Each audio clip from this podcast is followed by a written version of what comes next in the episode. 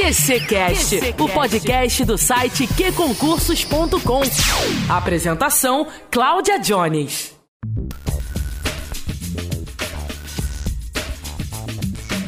Olá, tudo bem por aí? Tudo certinho? Pois é, tá muito estudo, não tá por aí?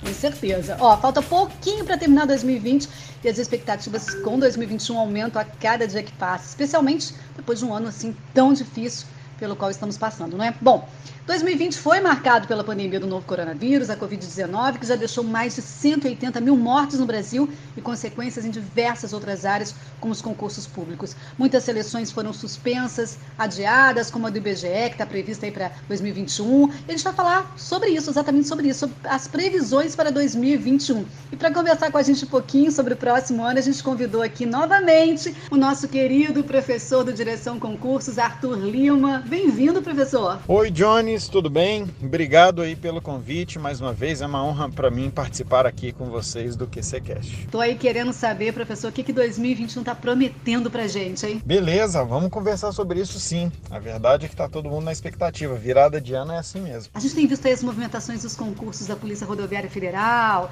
é, da Polícia Federal, e apesar de confirmados, né, foram autorizados, os digitais estão certos para 2021. Está valendo aquele prazozinho de seis meses após a, a autorização dos concursos e federais? Pois é, nesse momento o concurso da Polícia Federal já se encontra oficialmente autorizado. O da Polícia Rodoviária Federal, a autorização é iminente, tá, tá muito próximo de sair. E nós vamos, mas o que importa é que nós vamos entrar 2021 com esses dois editais aí autorizados, tá? E naquele prazo de seis meses para a publicação do edital que muito provavelmente, na nossa visão, né, pelo menos, esse prazo não será consumido. Tá? É, eles devem ter, esses editais devem ser publicados ainda no mês de janeiro, mais tardar fevereiro. Professor Arthur, deixa eu aproveitar aqui que a gente está falando de PRF, PF. Claro que a pessoa tem que começar a estudar com antecedência, a gente já sabe disso. Mas aquele cara que quer fazer as duas provas, dá para conjugar os estudos? tanto para a PRF quanto para a PF? O que, que, tem em comum nessas provas? Então, Jones, é o seguinte: é, o que, que eu tenho falado para os alunos, tá? Quem já está num nível avançado em pelo menos um desses concursos, faz sentido começar a se aprofundar nas matérias do outro. Então, sei lá, tem um aluno aí que ele já vinha estudando legal para a Polícia Federal, já, já, pô, já cobriu ali contabilidade, informática, estatística, tá bem mesmo.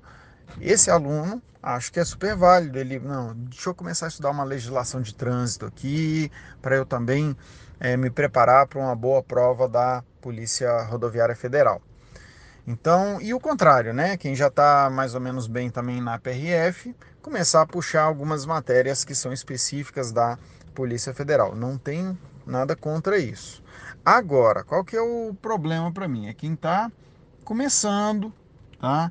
Quem ainda não fez o dever de casa, não fez o básico ali e, e já quer chegar estudando para os dois concursos.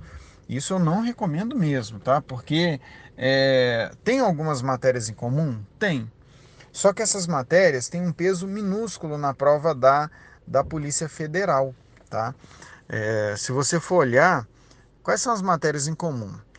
Português é a única matéria que tem um peso grande e é comum nos dois concursos, tá? Tem um peso grande nos dois e é comum, né? Penal e processo penal, o edital é igual. Só que essas matérias têm um peso muito pequeno na prova da Polícia Federal. É até um pouquinho maior o peso na prova da PRF, mas na Polícia Federal é pequeno. Direito Constitucional e Direito Administrativo, mesma coisa. Edital é basicamente igual, só que o peso na prova da PR, da Polícia, é, da Polícia Federal, o peso dessas matérias na prova da Polícia Federal é muito pequeno. Então, assim, você consegue reunir umas cinco matérias assim é, comuns e focar o estudo nelas? Consegue. Só que você tem que ter ciência de uma coisa. Você vai estar estudando matérias que têm até um peso razoável na prova da, da PRF, mas que tem um peso muito pequeno na prova da Polícia Federal, tá? Por isso, minha sugestão é escolher. Quer estudar? O que, que você realmente quer? É Polícia Federal? Então já começa com contabilidade, com TI, com, com estatística, com raciocínio lógico, com português.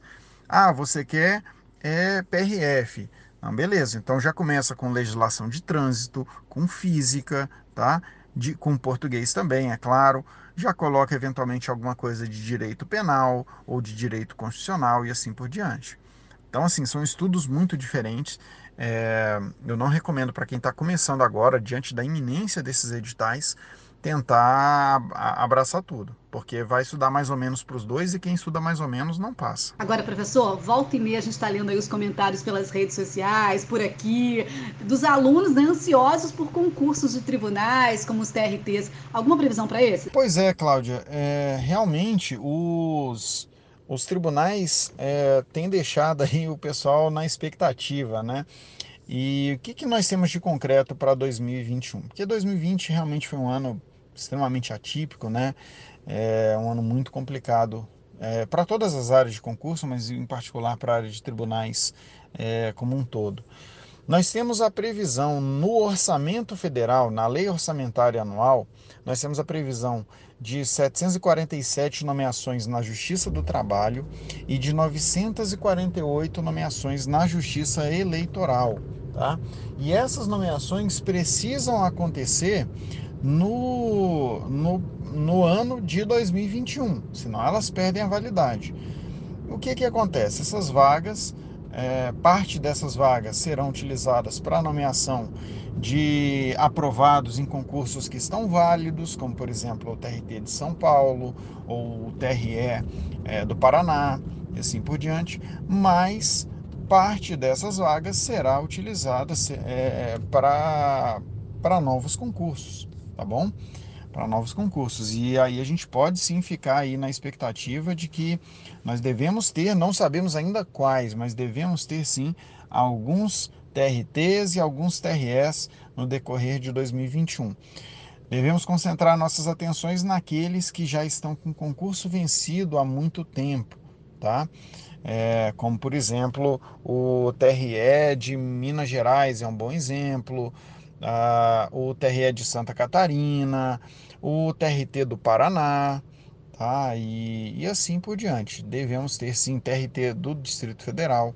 Vamos ver o que, que vem de oportunidade, né? Professor Arthur, e o INSS, hein? Sai ou não sai? Sai agora ou não sai agora? O que, que você fala pra gente? Bom, sobre o INSS, acho que as notícias não são muito animadoras, não, sabe? Porque ah, o que a gente tem acompanhado aí, da, o, o, governo tem, tem resistido bastante a fazer um novo concurso para o INSS, né?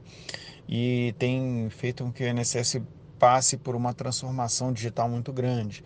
É, e no meio dessa transformação digital é muito complicado você calcular quantos servidores você vai precisar com esse novo INSS, basicamente, que está sendo criado. A verdade é que o INSS tem prestado serviço muito ruim para a população, mas embora muito ruim, está naquele nível assim, tá ruim, mas não está totalmente caótico, entende? É, eu te, até passei por uma situação de família, né, pessoal, recentemente aí, e eu, eu prestei atenção justamente no prazo de resposta do INSS. E foi uma situação que o INSS tinha ali um prazo de 45 dias para resolver e ele acabou resolvendo em pouco mais do que isso, sabe? Então acaba que é aquilo, a situação do INSS está ruim, mas não está totalmente caótica ainda. Em alguns lugares até está pior, na área, na área pericial, né, está um pouco pior, mas pensando especialmente na atividade ali de técnico do INSS, é, ainda eu acho que o governo vai passar o ano de 2022 sem autorizar o concurso, tá? Que eu tenho sempre recomendado para quem quer estudar para o INSS, quem gosta né, da ideia de trabalhar no INSS, é para conciliar o estudo do INSS com outros concursos. E dá para fazer isso perfeitamente, tá? Porque as matérias básicas do concurso do INSS, tirando o direito previdenciário, caem em praticamente qualquer concurso de nível médio e mesmo concursos de nível superior. E a matéria específica né, de previdenciário ela pode ser aproveitada também se o aluno fizer prestar concursos dos institutos de previdência dos estados, dos municípios. A gente está aí com Recife Prévia aí para fazer o seu concurso, a Rio Previdência também. Então, é, são as oportunidades, né, para quem quer mesmo INSS, então tudo bem, então pelo menos não deposite todas as fichas no INSS, sabe? É, diversifique o seu risco, né? É, corra o risco de ser aprovado em outros concursos também que tem matérias em comum é, com o INSS. Ah, muito bom. Eu quero saber quais concursos que você aposta como certos de acontecerem para o ano que vem. Bom, para 2021, o é, que, que eu traria como concursos certos, né? Primeiro, vale lembrar que tem um contingente muito grande de concursos que tiveram até o edital publicado, mas acabaram não tendo as, a, a, aplicação das provas, tá? Por conta da, da pandemia mesmo. Então, começa por aí, né?